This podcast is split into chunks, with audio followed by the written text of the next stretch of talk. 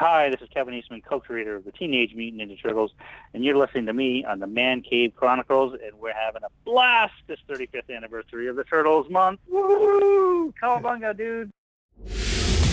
Welcome to another episode of the Man Cave Chronicles, Welcome to the party, pal. You're my boy, Blue! Yo, Adrian, I did it. a podcast with interviews of amazing guests from the world of pop culture, Oh yeah. TV, Nice. movies, Oh, I love the movies. comedy, and more. From deep inside the Man Cave, your host, Elias.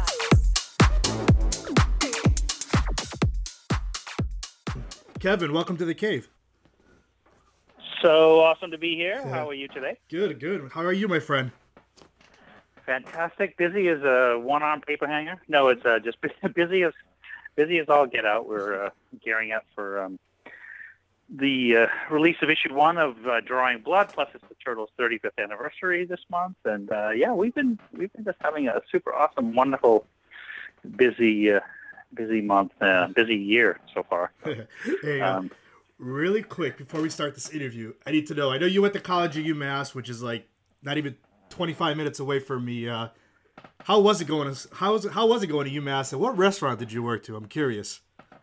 Well, you know, it's um, I took night classes at UMass. Peter Laird was an official graduate of UMass, Okay. um, but he was. Uh, but when I'm yeah, when I moved into the area, um, a friend I was uh, seeing at the time, she went to UMass, and so I was taking uh, night classes because I was also working full time. I worked at uh, Price Chopper on University Drive, Okay. and I and I worked at Papa Gino's over in the what used to was at the Mountain Farms Mall. Everybody used to call the Dead Mall. So Yeah, um, yeah.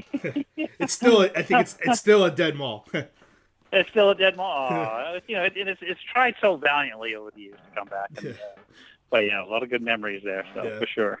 so while you were going to school there, how did you come up with the idea for uh, Teenage Mutant Ninja Turtles? Well, you know, it's it's interesting because it was a slow evolution. Mainly when I was in uh, that area, um, you know, that we call it, you know, generally the Valley, you know, Amherst, Northampton area. That's where I actually met Peter. That was the probably the most critical of my experiences there. And I was actually taking a bus from um, Amherst to Northampton one day because there was a great um, uh, store in Northampton called uh, Main Street Records, and they had great uh, comic books and art books and, and albums and CDs. And so I used to go over there, and and uh, that was a, a great haunt of mine. And so um, uh, on this particular bus trip, I found uh, a magazine. Uh, it was a kind of a free fanzine newsprint.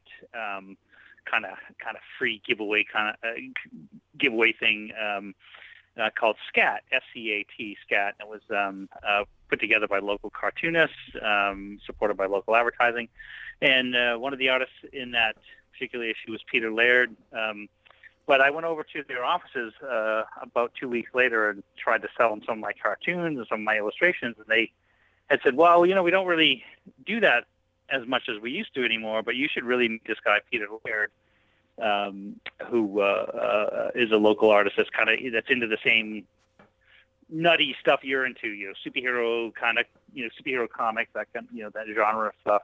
Um, and he lives right here in town in Northampton. So it was uh, Bill uh, Mueller, um, uh, who runs the Guild Art Center, was the one that made the introduction and uh, um, gave me Pete's address, and so I wrote Pete a note and we got together, and that was uh, we started working together almost from the very first meeting, um, uh, sharing ideas and, and penciling and inking each other's work and uh, that kind of stuff. So it was uh, a whole uh, um, definitely a collaboration from from meeting number one. Yeah. How did you like decide you wanted to do Turtles and Splinter as a rat? Well, it was uh, kind of a funny thing that it was it was this weird natural joke in that um, you know I, I my line of thought that particular night back in 1983 was that if uh, if uh, Bruce Lee was a martial artist, uh, I mean, so Bruce Lee if Bruce Lee as a martial artist was an animal, what would be the silliest animal he could be? And I was thinking, well, uh, fast moving martial artist, slow moving turtle. It just was such a natural joke. It made me laugh, and I Yeah. did this doodle of a turtle standing upright. He had a mask on and nunchuck strapped to his arms, and I put it on Peter's desk and said, you know, this is going to be the next big thing. Ha ha ha! It's a it's a turtle, and that was the joke that started the the ball rolling, and that you know more sketches evolved, a group shot of all four of them, and then Yeah. we started working on the uh, the origin story, and of course the the ever present um, mutagen that mutates so many people into superheroes in our comics uh, histories that uh, and the and the, you know most of the superhero stories that we were reading, you know Marvel and DC, they all took place in a version of New York City. So what's most prevalent in New York City is rats, uh, especially down in the sewers. So when the turtles fell down in the sewer with the ooze, they were uh, um, they landed in the lap of a of a rat uh, splinter, and that's where that uh, has you know was developed as part of telling the origin of the turtle. Yeah. Was it a, now? Was there a certain comic that you were a fan of that also gave you the idea? There was a definitely an amalgamation of many many different kinds of comic books, going back as far as uh, um, you know early versions of you know the X Men, which were mutated characters. You know the Hulk, which was mutated Fantastic Four. Um, you know every superhero um, had some sort of uh, mutation aspect or, or aspect, and, and one comic in particular to me was uh, I was a big fan of was uh, a DC comic called Kamandi, The Last Boy on Earth, which featured a, a, a universe of Planet of the Apes like scenarios where apes were, you know, running the planet and the, the humans were the animals. You had this whole uh, culture of mutated animals, lions, tigers, and apes and other creatures, and that sort of combined with um, my particular uh, fondness for a character named Daredevil. Um, we sort of put everything into a blender and blended it up, and out came the Teenage Mutant Ninja Turtles. So it definitely was, you know, I would say our love poem to all of the favorite things that we loved about comic books at that time. So Yeah. yeah, So, bit of everything. what was your favorite thing about creating the Ninja Turtles, and wh- who was your favorite turtle that you enjoyed? Well, you know, the I guess the the best part of the creation of the turtles was that um, we were lucky enough to find a fan base early on that that liked the characters too, and so you know by them you know buying the turtles allowed us uh, a way to make a living where we were drawing comic books full time and we could keep coming up with more stories and more adventures and expanding on these creations, which really started as a one shot, just a going to be one single issue, beginning, middle, and end. We never thought we'd have a chance to do any more stories. So it really allowed us to develop the characters of the stories and you know all those things that made the turtles the turtles. And then um, you know as a favorite, it's it's hard to uh, narrow it down to a favorite because I feel like they're all of our you know both for both Peter and I they're our children. Yeah. Um, but but I also I, I look back to I guess Michelangelo, uh, the turtle, the nunchucks, because he was the first one drawn. So I'd say firstborn. Maybe I'm a little bit more partial to him, but otherwise, you know, I love them all like uh, my ch- my children. So, what motivated you that you that you knew you were going to be able to publish like your own comic? Well, we, we were lucky in that um, around this time in the comic book industry, there had been a number of self-publishers. Actually, it was a culture that had been around since the late '60s, early '70s. Was um, you know with underground comic books or you know this sort of um, hippie culture. You know, doing um, uh, these alternative comic books. Um, you know, black and white, mostly self-published. You know, for all these artists that couldn't get work drawing superheroes from Marvel or DC, they still wanted to do other things, but do it in comic book form. In particular, guys like um, a guy named Dave Sim, who self-published his own uh, book featuring an aardvark um, that acted like Conan the Barbarian. That he, started publishing in the late um, in the mid '70s. There were a number of other self-publishers, a lot of movement in self-publishing in the uh, late '70s, early '80s, and that's what Peter and I gravitated to. We couldn't get work from with Marvel and DC either. We just, you know, we we weren't the kind of cookie cutter house style that they like for their superhero books. So, you know, didn't want to didn't stop us. We wanted to still draw comic books for a living, so we came up with our own characters and then self-published them. So we borrowed some money and uh, from uh, my uncle and uh, um, and and started out, uh, you know, with a lot of kind of like a hail mary, you know, like let's Yeah. see if this works. If it's not, then you know, we had a great time doing what we loved the most, which was drawing comics. How much would you say the comic book world has changed from like the '80s when you were growing up to like now? You know, it's still um, the heart and soul of it's still the same. It's you know, sequential storytelling, fantastical characters. Um, you know, in, in situations where you know, certainly, you know, I guess the biggest change I'd say were, you know, back in in those days when you know I was reading comic books in the late '60s, early '70s, and later, even you know, throughout most of the '80s. you know, stories that you would see, say, maybe in an Avengers comic or some more mainstream comic books. You could never imagine them as, you know, seeing that on the big screen. So that made it super special. That made it super fantastic. You know, it's like reading a novel or reading a comic book because you were, you know, taken to the world of like Lord of the Rings, which you could never imagine that as a as a movie back in those days or done well.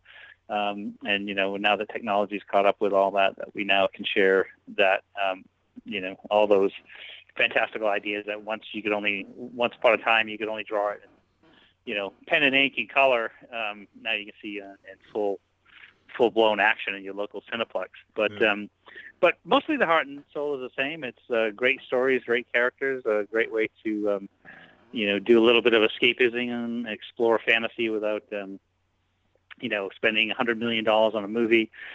um, you know, what's, it, you, you can let your wherever your imagination will take you. That's you know whatever you can write and draw. That's where you can go with your, characters. So yeah. Speaking of movies, how much did you? How much were you in the loop when the Ninja Turtle movies came out and the cartoons? Um, back in the early days, pretty much everything you saw with turtles on it, whether it be, you know, besides the comic books, obviously, you know, all the work on all the early cartoon shows, movies, um, toys, uh, pretty much, I'd say anything that you saw with a turtle on it or in it or part of it from, say, 1987 all the way through till the mid 90s, um, mid to late 90s, Peter and I had direct involvement. We had you know, final say, final approval. We worked on scripts, plotting, ideas. We had, uh, you know, worked on the the, the movies uh, as far as approval, and yeah, pretty much anything that you know had a turtle on it, we were part of it, and that was um, super, super, super exciting. It was uh, it was a great time to be, you know, fully in charge of your characters and your creation because you know a lot of the guys that inspired us back in the day, you know, the guys that created Captain America and the Fantastic Four and those kinds of things didn't get to have that kind of ownership and control and say over the characters. So we, we felt pretty pretty blessed that we we were able to uh, have that with our creations. So when you first when you created the turtles, they were supposed to be like dark and everything, right? Well, it was written for it was definitely written for an older audience, um, but it was you know it was written for Peter and I, which I think um, I would say the the level of intensity in our comics were probably PG PG thirteen maybe at the most. It was um, you know violent but not too violent. You know you can see you know heads being lopped off and blood spraying across, you know spraying across all the panels and eyeballs flying around. You know, it was we did them with a, enough edge, kind of more of a an edgy, swashbuckling kind of adventure. So it was uh, intended for all of the audience, but we didn't go crazy. Do you think we're and uh, Do you think we're gonna see? ahead. We're, do you think someday we're gonna see like an adult-oriented Turtles movie where it's dark, or even a cartoon that's dark? well, you know, what's interesting is um, in the we call it the 2000 series when the when the turtles uh, were on uh, Fox Kids, Fox Saban. It was definitely an older, edgier version of the turtles, and actually uh, a movie that was a cartoon, an animated movie that was just released um, about two weeks ago was a is a Batman Yes. Turtles, uh, Batman Turtles crossover movie, which is um, definitely intended to uh, uh, for more of an older audience, so it's a PG-13. Um, but you know, will we ever see a John Wick style Turtles movie? I don't know. uh, you know, uh, Raid Redemption meets John Wick meets you know who knows you know That would the be great. Matrix. It'd be. Um, I think it's you know the, oh, the original audience is certainly old enough and would be into that, and I think this it's its time has come, but you know we'll see if Hollywood will take us there. Yeah. So Yeah. so tell us about Drawing Blood and how did you get the idea for that? Uh, Drawing Blood's kind of a um, uh, a two part um, two part answer in that uh, two part creation in that you know I love that you know some of my own experiences in comic books, whether it be you know you know publishing, self publishing, um, working in Hollywood and animation. Um, you know there were so many different interesting and bizarre and crazy sort of aspects and antics that went into that you know that business and what was going on in those different kinds of businesses or those kind of universes that a lot of people don't get to experience. And then I love the um, the rise to success. You know, too too much money too soon, which you know you'd see. You know, the equivalent of maybe it's a, a sports star that you know gets signed to a fifty million dollar a year contract, or, or you know a, a rock star that has a huge um, a huge success and, and makes a lot of money early on. His name was, you know, prevalent. And my experience is that Peter and I made a bunch of money early on, and we both, you know, I certainly made a lot more mistakes with uh, doing crazy rock star type of things. And so it was sort of when you're in the middle of all that, you forget whether you know if you're a sports star, or comic book artist, or musician what got you there was the creativity, and sometimes all the dis- distractions of success and money and all that stuff takes you away from what made you, you know, want to be that person anyway. So it's sort of a study of a character that's completely fictional, kind of a true story. We call it completely fictional, true story of a a guy that created these characters called the radically rearranged Ronin Ragdolls. Um, had had some success in this, hasn't drawn in ten years, and is now looking for his his way home, so to speak. His creativity, his lost mojo amongst the very crazy sort of uh, set of circumstances and characters that surround him. So it's a little Spinal Tap. Remember the movie, Yeah. the heavy Oh, metal yeah. movie? Um, so it's kind of like a Spinal Tap meets Breaking Bad meets, um, you know, Amadeus as a film. It's just um, uh, so it's it's a fun experiment to take a character through some interesting steps and paces and try some cool things. Are, are some of those stories based on your journey? Oh yeah, definitely. Yeah, There's, I'd say probably, you know, thirty percent maybe, um, 30, 40 percent. But it's what's fascinating is, you know, I've been in the business for 35 years, and over those years, you know, I've met lots of different, you know, guys from, you say Neil Gaiman to Alan Moore to Frank Miller to so many other people that have, you know, fallen followed similar paths. Some of my favorite stories that these guys would tell would be, you know, say in the bar at the uh, after Comic Con, would all be in the bar at the hotel or something, telling war stories and swapping horror stories, or telling about you know crazy adventures of we've had in Hollywood or publishing or whatever. And so I took a lot of those notes and I started keeping this kind of sketchbook diary of uh, anecdotes and for instances and sort of tales, tall tales um, from different people, and sort of mishmash all of that into one one idea. So yeah, I would say uh, uh, about thirty percent me and about uh, seventy percent lots of other people. So now you mentioned, you know, we're coming up to the 30 year anniversary of the Ninja Turtles, and we're also doing issue 100. Uh, tell a little bit about that. Yeah, sure. The Turtles turn officially 35 this 35. May. Yeah, sorry, no, sorry, May 5th. Um, uh, yeah, I don't mind going back in five years. I'd be five years younger.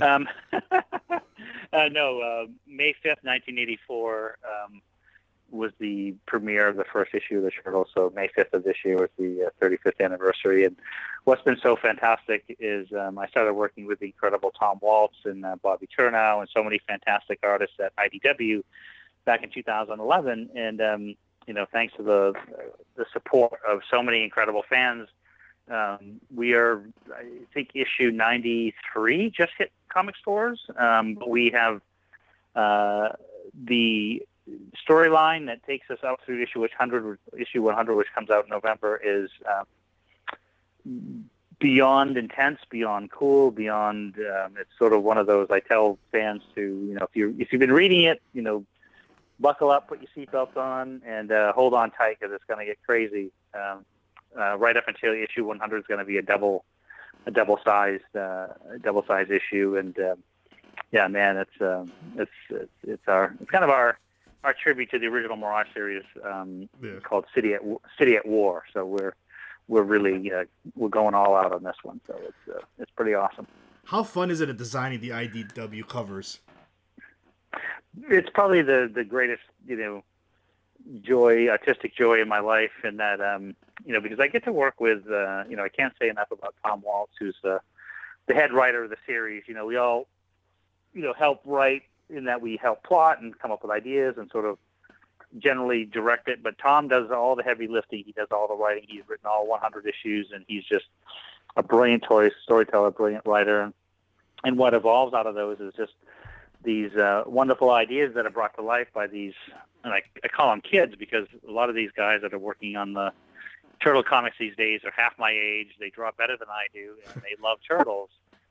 so they give they give me inspiration. They really, um, you know, I got to show them uh, what the old, uh, that the old man can still do it um, from time to time. But I do. I love the creativity. I love the energy I get from the series, and so designing the covers is is an absolute uh, absolute blast, uh, Do- uh, hands down. Do you enjoy doing the comic cons and meeting the fans? Even like like I'm 42 years old, so I grew up watching the Turtles, and like I can't wait for my son to get older, just for him to experience what I experienced when I was a kid.